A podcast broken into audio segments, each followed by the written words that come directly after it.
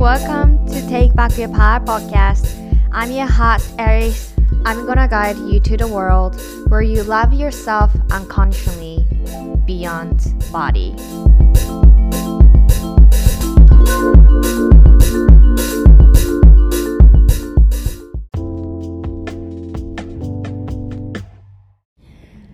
こんにちは。皆さん。アーミン福岡。福岡から本日は放送したいと思います。今日はですね車の中から収録レコードしておりましてえー、っと今日の本日の運転手は？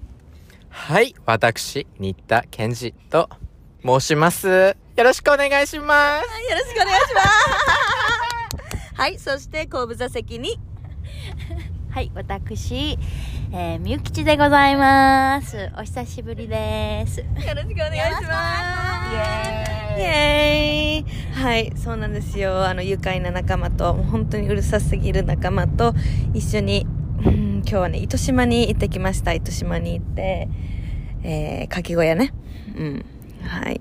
やったんですけれども、食べたんですけど、美味しいものたくさん。はい。そして、今ですね、なんと、ちょっとこう、突発的にっていうんですか？なんかもう、suddenly、あポッドキャストこれ撮ろ撮ろうよ、みたいな。っていう、なんか会話の流れがあったんだけど、それは、なんかあの、ケンジがね、いろいろこう質問してくれてたんですよ。それが結構、なんか、あの、アリスとミユキで、こう、ああだこうだとね、言ってたんですけど、これをね、ぜひみんなにもシェアしたいなと思ったので、はい。今、話してくれてた質問内容をもう一度言っていただけますか？どうぞはーい。これこんな近くて大丈夫ですか？す。つばの音とか入っちゃうかな。大丈夫ですあえっと、そうですね。僕先日、あの、僕の友人と一緒にいて、その時に、あの、プラスサイズモデルの話になりまして、あのー結構最近、あの海外の有名ブランドとかが結構プラスサイズモデルを起用したりとかしてると思うんですけどなんかその時代の流れみたいな感じで日本も結構いくつかの企業でねプラスサイズモデルが見られるようになったりとかしてると思うんですけどなんか友達が言うにはなんかそういうなんだろう時代の流れだからプラスサイズモデル、えっと起用した方がいいよねみたいななんかそういう考えが嫌だみたいに言っててなんかプラスサイズモデルがあのーどうのこうのとかは別に思わないけどなんかこういう流れだから採用した方がいいよねみたいな流れがあるのが嫌だみたいなこと言っててなんか僕は結構なんだろうな。うーんなんかこうモヤモヤしたというかなんか言語化できないような気持ちになりましたね。はい。どう思いますか？ってとこまで言ってください。えっと 僕僕は未だにあの言語化できてないんですけど。でもなんかそういう流れも別にあってもいいのかなとは思いますね。あの意見ね。あ僕の意見ですね、これ。あの別に100いやこれはめちゃくちゃいい流れだろうとかいや絶対ダメだろうとかなんかそんなことを言ってるわけではなくて別にそういう流れもあってもいいんじゃないかなとは僕は思っております。以上です。はい。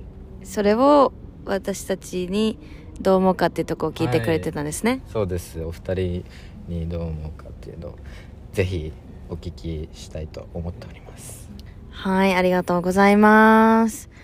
みきち、何かありますか？うち？どっちでもいいよ。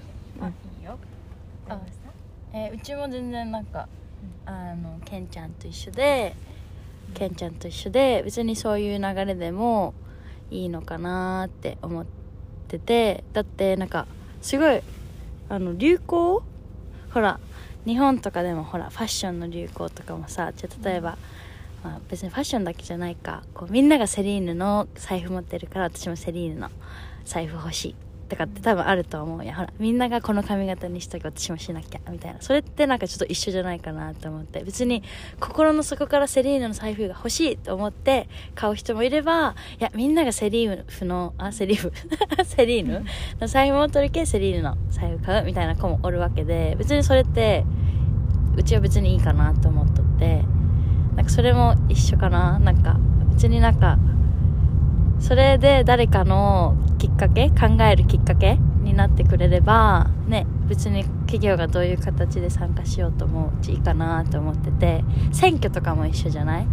こうみんなが選挙行くようになったらほら本当に心から選挙に行きたいって思う人もいれば、まあ、みんなが言っとるけいいかなかなって思う人もおるやろうしなんかそれと一緒で別になんかこうアクションが必要な時代にそこのなんかこうアクションがどうやって起こされるかっていうのをなんか別にうちはそんなに気にしてなくってアクションが起こされれば結果オーライなんかなって思っとって、ね、もちろんそのコンセプト自体がね例えばじゃあそのプラスサイズがいいって思う人もいれば悪いと思う人もおるわけでなんかそこはまた主観になってくるけどうちはなんか別にそのプラスサイズのそういうモデルが例えば起用されるっていうこう時代の流れっていうのはすごいいい流れだなと思うから別になんかその企業が参加するそこの何参加しようと思った理由に関してはあんまりなんか個人的に気にしてないかも、うん、え答えなんというかちょっと分からんけど。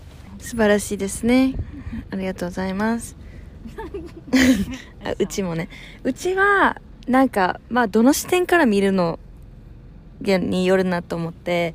でそのケンジのお友達がどういう気持ちでシェアしてたのかわからんけど、あの、両方言えるなって思う。うちは、その何、表にさえ出れば、そのツールというかその根本となってるとこは関係ない、いいんじゃんっていうのもすごいこう大正解、大正解っていうか、ありだと思うんだよね。だって私たちの目にすればするほど、うん、あ、こういうものあるんだって慣れ、慣れていくのすごい大切やから、なんかこう、あんまりそこを固めずに、こうみんながもっとこう自由に、あそのプラスサイズとかダイバーシティのモデルを起用していくっていう動きはすごい素晴らしいと思うんやけど、一個うちが見落とせへんと思うのは、やっぱりそれが、その企業が例えば流行りやからやってるとか、ただそういうなんか商売目的でやってると、うちはなんかあまりサポートできひんなと思っとって、例えばさ、エコ？なんだったかな？グリーン、グリーンウォッシュ、うや、あるじゃん。なんかその根本的なとこは解解決してないんやけど、とにかくエコとか SD なんだ？SDGs, SDGs っていう風に言葉だけ使っとけば人々がこうそれを買っていくからっていうところなんかこう表面的な部分。でしか企業がやってないってなるんやったらそれは後から何が出てくるっていう？こういうの。とりあえず今こうに繕ってても後からこうあボロが出てくる？そうそうそうそう。そういうとこがあるなって思うから両方言えるなって思った。もちろんなんかすごい恩恵もあるんやけどやっぱこう、at the end of the day、最後には、まあ、根本的か、本質的なとこでは、もう本当にこう、社会を変えていくなら、あの、しっかり考えて、向き合って、出していくっていうところの企業を最終的には一番サポートしたいなって、アリスは活動している上でね、すごい思うかなと思います。性質的にさほら政治とかもそうやけどこう上が認証しないとそのアイディア認められんくて変化が起こるのが遅い。だけんこそもう先にその時代の流れに乗ってしまうっていうのも一つの手やと思うよね。こうなんか企業がじゃあ例えばじゃあプラスサイズモデルを起用し,、ま、起用しますっていうのででそれが時代の流れやったとするやん。でその例えばじゃあその時代の流れやけじゃあ起用しますっていうそのアクションはもう先に行われるわけやん。それって日本の文化にこれまでなかったことやと思うんよ、うん、そのモチベーションがちょっと別のところから来とるかもしれんけどっていうのもじゃあじゃあそこでその何？そのブランドの上の人たちにはいじゃあまずプラスサイズモデル起用してもいいですかっていうなんかそもそもなんでとかそういうこうディスカッションとかが始まったりとかこう理解がない人が多いけんこそ変化が起こじ起こりづらいけだけなんかじゃあ例えばそういう企画をする若い人たちは時代がそうなっているからっていうのも大きな理由ですって言ったら上が OK 出しやすいとかなんかそういうのも入っとると思うよねちょっと。だけどモチベーションがそんなに綺麗じゃないかもしれんけどなんかその入り口は必ずしもなんかその正しいコンセプトクオーレンクオー正しいコンセプト。からこんくてもうちはなんかもういいんじゃないかな。こういろんなスタートのあり方があってとは思う。で多分ボロはどどっちにしろ出てくる。なんかこれまでの企業のなんかヒストリーとか見ても何かしらのタイミングでそういうボロっていうのは出てくるけなんかそのタイミングで会社がほら潰れるとかじゃなくていい方向にまたこう修正かけていけばいいんじゃないかなって思います。僕ですか、えなんか一個思ったのが、なんか例えば SDGs とか、なんかそういうグリーンウォッシュとか、なんか環境問題とかをこう企業でこう解決するとか、なんだろうウォッシュって思わせないためにすることはなんかなんだろうな例えばあのー商品全部リサイクル99%リサイクル商品ですとかさなんかこうちゃんと明文化してなんかこうそういう実際にそういうことをやってますよっていうのを見せることができるけどなんかそういうプラスサイズモデルとかってなるとなんか言いたい放題できるなって思っててなんかなんか明文化とかがなんかこうみんなにこう誰しもが分かるように証明する私たちは本当にあのこういうコンセプトを持ってプラスサイズモデルを起用してますっていうのはなんかこう、ね、なんかこう言いづらいですよね。なんか好きなように言えるっていうか。だからなんかその辺難しいなって。ね見せ方すごい難しいと思う。でもなんかそのきっかけ？例えばその時代の流れがこう動きを作るきっかけになるのはすごいうちはいいかなと思う、うん、じゃないと変化に弱い日本人にとって、このほら時代の流れじゃないと日本人って動かんやん。みんなが着とるけじゃあうちも着るとかそう流行にすごい敏感な国民性やけんこそこの時代の流れっていうのにこう何？国民性すごい大事やと思う。アメリカで流行ったけ？ど日本で流行るとか。なんかこの国民性が違うけんこそその国に合ったその変化の起こし方みたいなの多分あると思うけねそう時代の流れでスタートするのはうちは別に悪くないと思うね。どうですか？どうですか？そうですね。まあ確かにうんうんうんってなるんだけどなんかその反面結構日本人はなんだろうなそういうステレオタイプとか偏見か昔からの間違った偏見とか風潮とかステレオタイプっていうのをなんかなかなか変えようとしない、まあ、日本人だけじゃないかもしれんけどなんかそういう偏見とか最初のファーストインプレッションでが結構強めに植え付けられちゃったら多分その印象ってなかなか離れないと思うんですよね。だからなんか最初のこうアクションの取り方っていうかなんかそういうのなんか結構大事になってくるのかなと思っててなんか後々修正効かなくなったりとかしちゃう可能性もなきにしもあらずなのかなとか思ってるからなんか確かにまあそういうアクションをまず起こすこととか目につくようにするってことは大事だとは本当に思うけどなんかそれが間違っあまりにも間違った方向になんか植え付けちゃったらそれを逆に払拭後から払拭するのが難しいんじゃないかなとか思ったりなんかその辺の曖昧塩梅みたいなのが難しいなっていうか思いますね。いや以上です。いやー。そうだね。これはなんかみんなで考えていくのが一番だと思います。なんかこういう答えがあるうん。一個だけみたいなのじゃなくって本当に社会問題ってそういう姿勢を持つことが大切だなってみんなでこうやって意見交換してねなんかあなるほどねとかでもこっちこうじゃないとかなんかねそのプロセスがすごいあ意味のあるものというかすごいパワフルになってくるから社会をもう山をひっくり返すくらい。なんかこれをなんか、これを今、ポッドキャストこのエピソード聞いてくれてるみんなも、なんか、あ、うちこう思うなとか、そもそもなんでこう思うんだろうとか、なんかルーツを振り返るきっかけとかになってくれたらすごい嬉しいなと思います。ありがとうございます。はい。他に質問ありますか？いいですよ。ケンちゃんの質問みんなでねはい。ケンちゃんの質問コーナじゃんじゃがじゃんじゃがじゃんじゃがじゃんじゃんじゃんじゃんじゃんじゃんじゃんえー。もうな、なかった。ー、いやなんか結構盛り上がっちゃったんで盛り上がっちゃったね。ね面白い社会問題かはい。逆にないですか？あーなんか、どう？みゆきちとか、ちょっと日頃から疑問に思ってることとか、Z 世代へ対してでもいいし、なんやろ、えーなんかお互い learning, learning together としてのエピソードです。あんまりなんかこう世代ごとの違いみたいな考えたことないけんこそあそうやん。なんかうちミレニアルって呼ばれとんやけどなんかミレニアルまあうちだけじゃないか。なんか別にミレニアルを代表するとかじゃないけどこううちらってあんまりなんやろ。世代が違うからああだこうだこうあるべきみたいなのって考えないけど Z 世代から見て例えばじゃあミレニアルはわからんなんかこうだよねとかなんかその上の世代こうだよねみたいなそのあれを知りたい印象とかあるんかなと思ってはい。ケンちゃん、あの、おたり、お便りが来てますよ。M、M さんからお便りが来まして。え、ちなみに、はい、ケンちゃんは、あの、何歳、何歳になるんですか？僕は来週22歳になりはい、そうですね。Happy birthday! Thank you!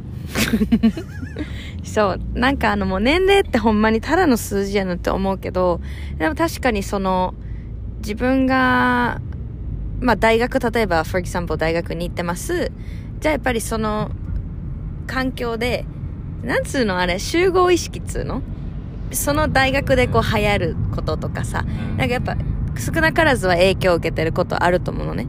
でなんかそこからこううーん自分の趣味が変わったりとかなんかいろいろあると思うんだけどそんなねケンちゃんからもうね大学今年卒業ですか？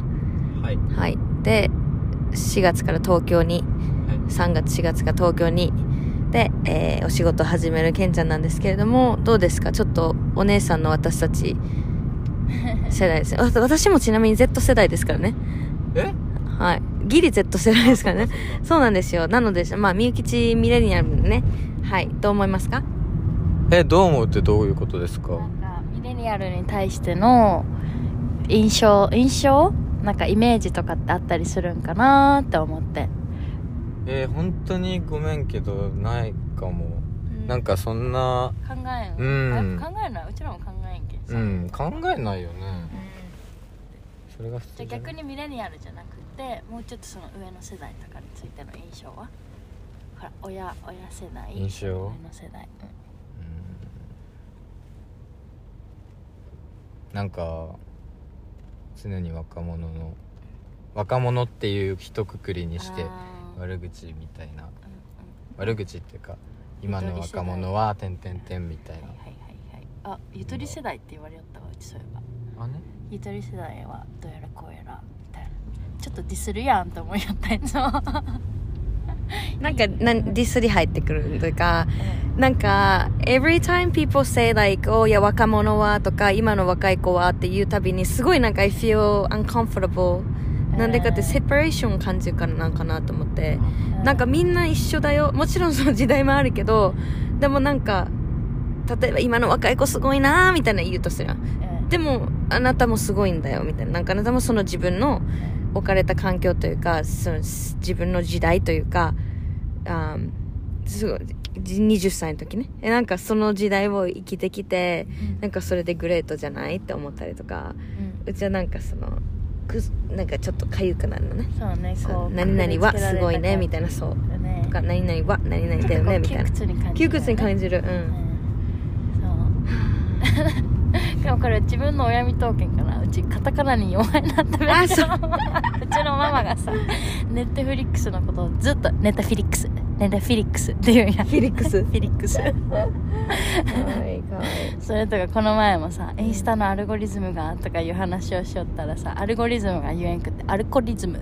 なんかちょっとこう硬い硬い。な。そうそういうのを見るとほらあ頑張ってそのどんどんは変わっていくやんそのテクノロジーとかどんどん新しいサービスも、ね、そういうアプリとかも生まれるしついていくのも必死なんだろうな頑張れって思ううちは。うんうんうん。ちょっとこう可愛いなと思う時もある。うん大変やろうなって思う時もあるし。うんそう。だけどそれがなんかうちのママのジェネレーションのこう何？The struggle いやそう応援したいパートでもあるしサポートをしたい時はサポートしたいなと思うパートでもある。そう、はいそうですねだけどうちらにとっての多分ストラゴってそういう上からゆとり世代はって言われるのがなんかちょっとこう窮屈に感じるっていうのがストラゴかもしれんけど、上にとってのストラゴはまたなんかねいろんなのがあるんやろうね。うん。世代のなんかこうある気がする、そうそうだよね。うちさあのー今その世代の話で思ったけど老害っていう言葉めっちゃ嫌いなんよなんかあれってすっごい差別的やしそのまあお互いがさなんか上から下下から上ってその世代でなんかこう反発がある風潮もあるやん、うん。さっきみたいにうん。上の人が最近の若者はみたいな言いたい気持ちもわかるしけど、うん。なんかこうおじいちゃんおばあちゃんになったからってそれが害だみたいになってそれは違うってすごい思う、そうね。うん、なんか自分の大切な家族がさおじいちゃんおばあちゃんになって体も変わってくるやんうんでメンタルの部分も変わってくるわけやん。うん。でそれをなんか悪いっていう風に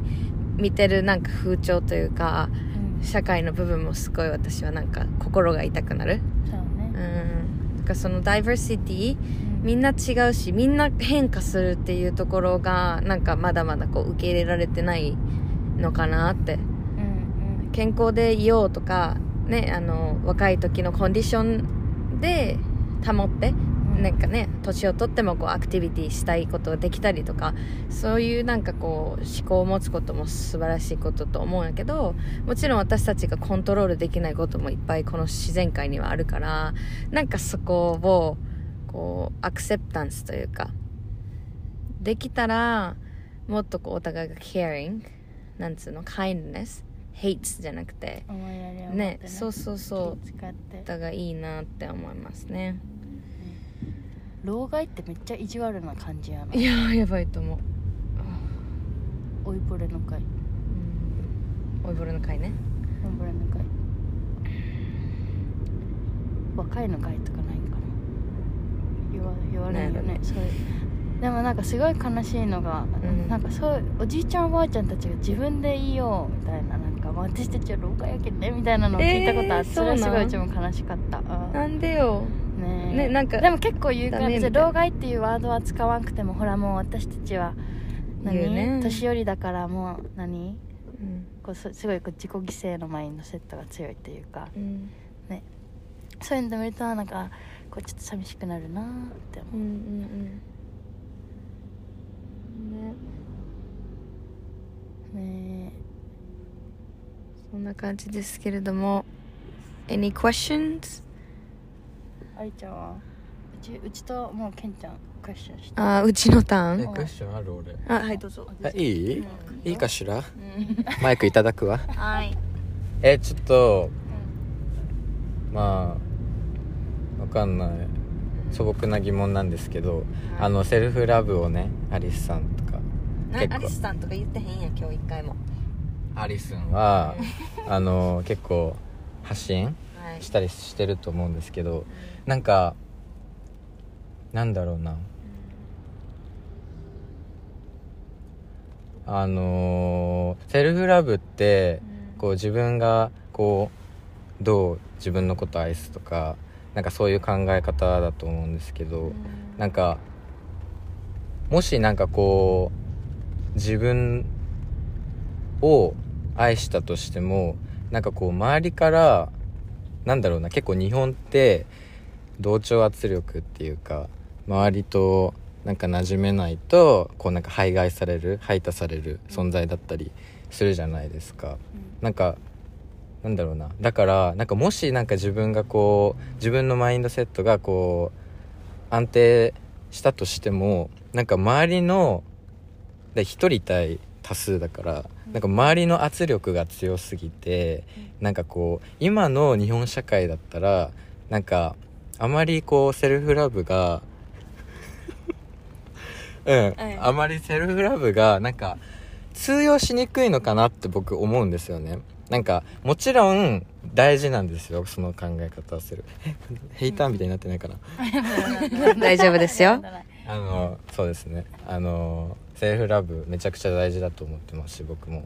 すごく助けられてるんですけどなんか例えばなんかこう学校とかだったらこうなんかこう狭いコミュニティの中にこう押し付けられて結構なんかあんまり外の世界とか見れない空間が多かったりすると思うんですけどなんかそうなった時にこう周りと一緒に合わせなきゃいけないみたいな圧力に負けてしまってなんかこうセルフラブっていうパワーもう消えちゃうんじゃないかなっていうか思ったりとかするんですよね。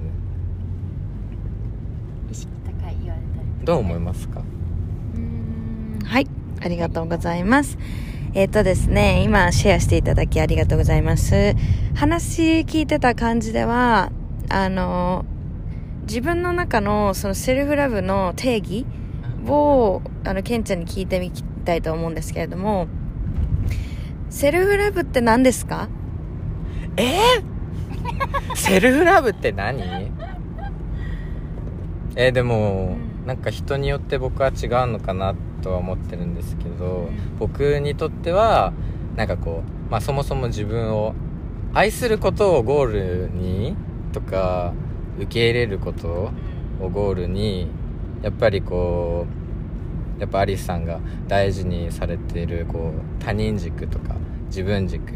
その他人軸じゃなくて自分軸を中心にね生きていきましょうみたいな。なんかそういう考え方。なんかこう自分の軸を自え 自分の軸を自分に持っていく考え方とかなのじゃないかなとか思ってますね。僕はね、うん。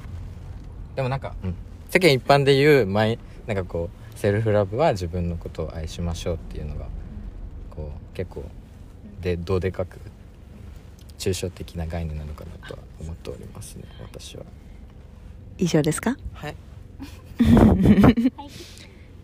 とあのセルフラブをあのねうちもなんかすごいそのセルフラブジャーニーが始まった時のい一歩目がもう I am enough だったんだよね。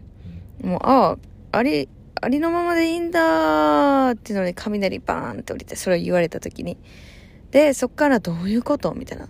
でもそれって成長を止めてしまうことじゃないのとか、甘えてることじゃないの。みたいな、みんながこうよくね、あのリスに質問届けてくれるんやけど、すっごいこうみんなの気持ちもわかるんだよね。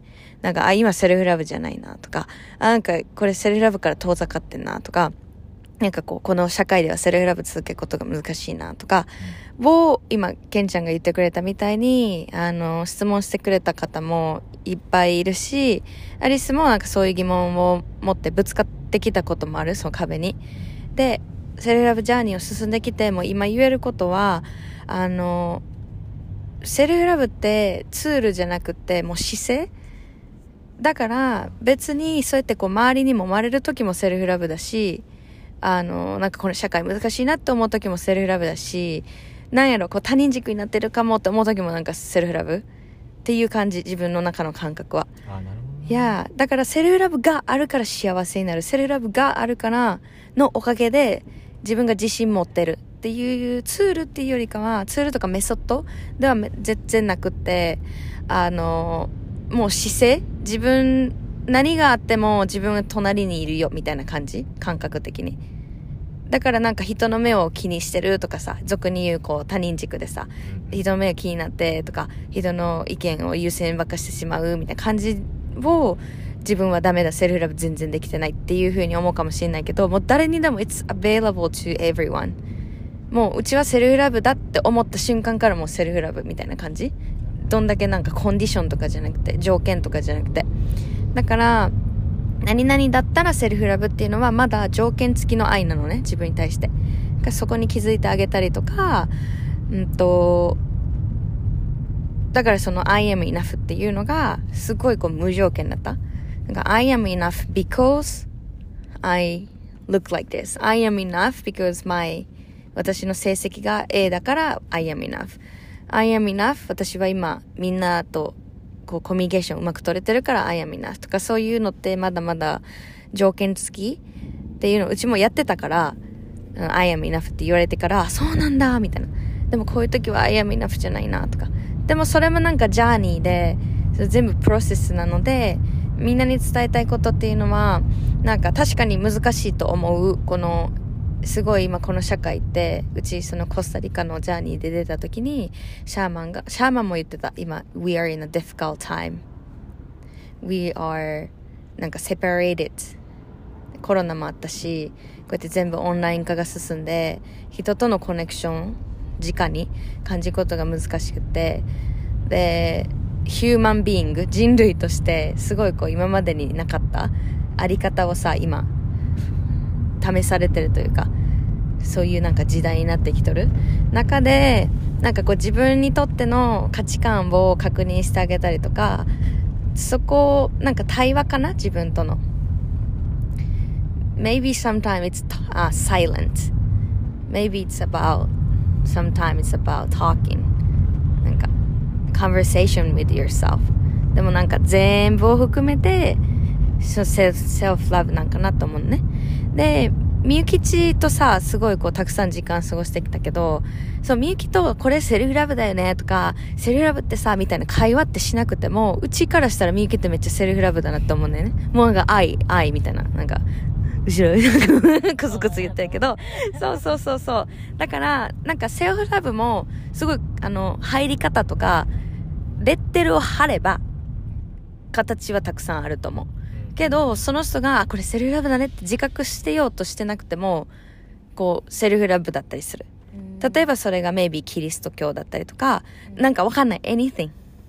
なので、すごいこう、セルフラブって何？って聞かれたら、うちは答えるの困るんだよね。そう。だけど、maybe 言えることは、その自分への姿勢というか人生の姿勢。で、one more thing。よくこう言われるのが、なんか、セルフラブって大事だけど、周りのことを気にすることも大事やんね、みたいな。No, no, no, it's like, yes, of course.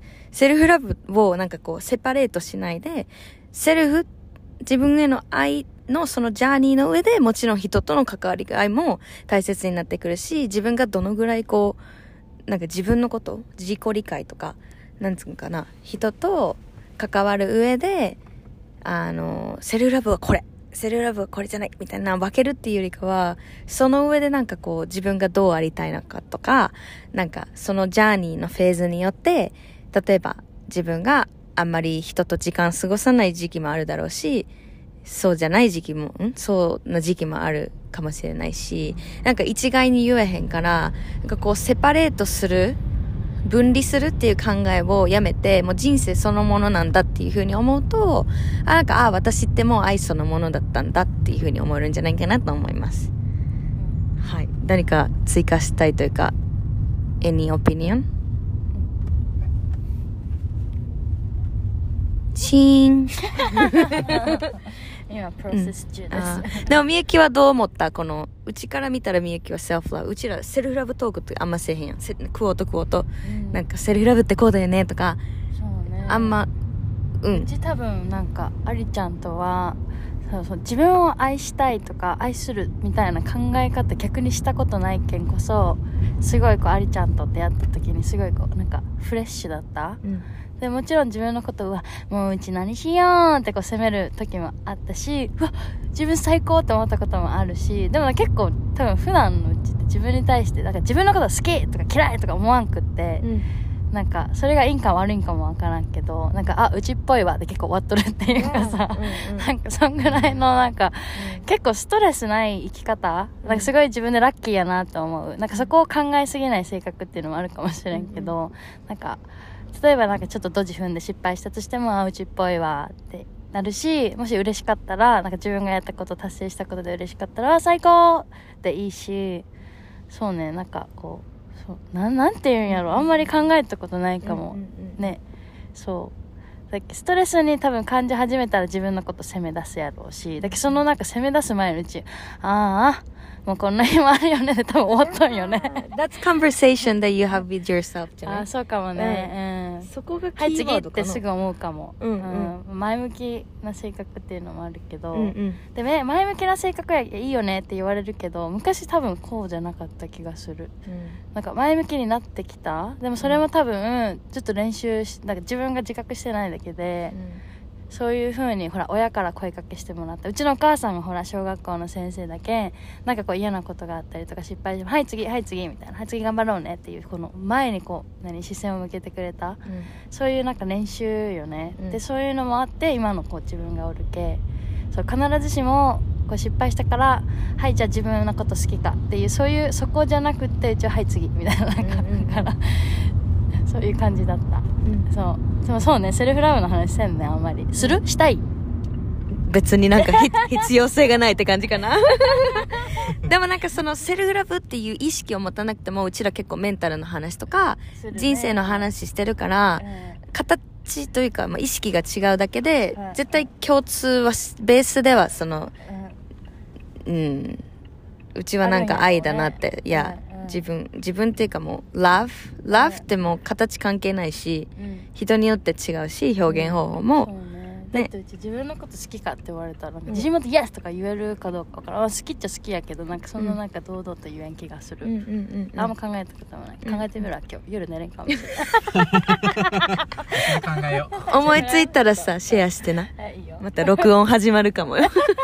次の次週のエピソードでとか言ってそうそう。だから誰かのセルフラブイコールその誰かの生き方で自分の愛し方とか表現の仕方を真似しなくていい。もちろんそのモデルねロールモデルとかあアリスはこういう風に向き合ってんだとかあみゆきはこういう風に生き生き生き方があるんだっていう風にすごいインスピレーションに変えることもできるけどあの自分のその道を作っていくっていうことをあくまでも忘れない。みんな絶対道が同じになることはないからそのプロセスとか。いはいそんな感じでしたけれどもケンちゃん話しそうですか？え？運転してくれたそうだね運転してくれてるんですよずっと。濃い話になってるので。キキキキしてえー、でもありがとうございます。なんかうん。話したれんかったねなんか。ね。また遊ぼうや。あそうまた遊ぼうぜまた遊ぼうぜあここやなここやなはい。皆さんありがとうございます。ちょろっと最後にケンちゃんから一言いただきたいのでちょっと待ちますね。はい。おしっこ漏れそう。うちもおしっこ漏れそう。ねみんなでおしっこす。る横並びでね。横並びで。はい着きました。うち福岡めっちゃ好きです。福岡。いいよねはい。福岡。うん。はいということで。はあ一言一言そうですね。本日えっとアリスシャンとミユシャンと初めて会ったんですけど僕ですね。もうなんかすごいあの居心地がとりあえず本当に良かった。なんかは初対面とは思えないぐらいそして年上の方だともう本当。ねなんでうちの目見てくれへんの？ミューシャンだけしか見てへんかったうちうちそんなに？また taking 初 person めてって感じ。れんかった確かになんかうん。あああああああ普通に週末遊んでますみたいな感じだった。えなんか本当に楽しかった、なのでなんかああの皆さんに伝えれることはあのこのアリスちゃんもミユシャンもあのもう皆さんが想像してる通りの あのもう本当に期待を裏切らない。人間性を持ってるというか。ありがとうござい裏ます。表作ろうかな。絶対できんやろ。絶対できん裏表できんやつタイプ。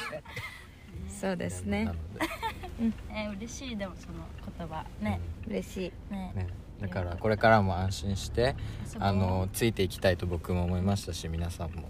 安心してね。あのついていってください。あのこの2人にいや違うよみんなで横一線よ。あそうだそうだ。そうだついていくとこだったよ、ね楽しかったね今日。ね。うん。ということで、ありがとうございました。Thank you! バイバイバイ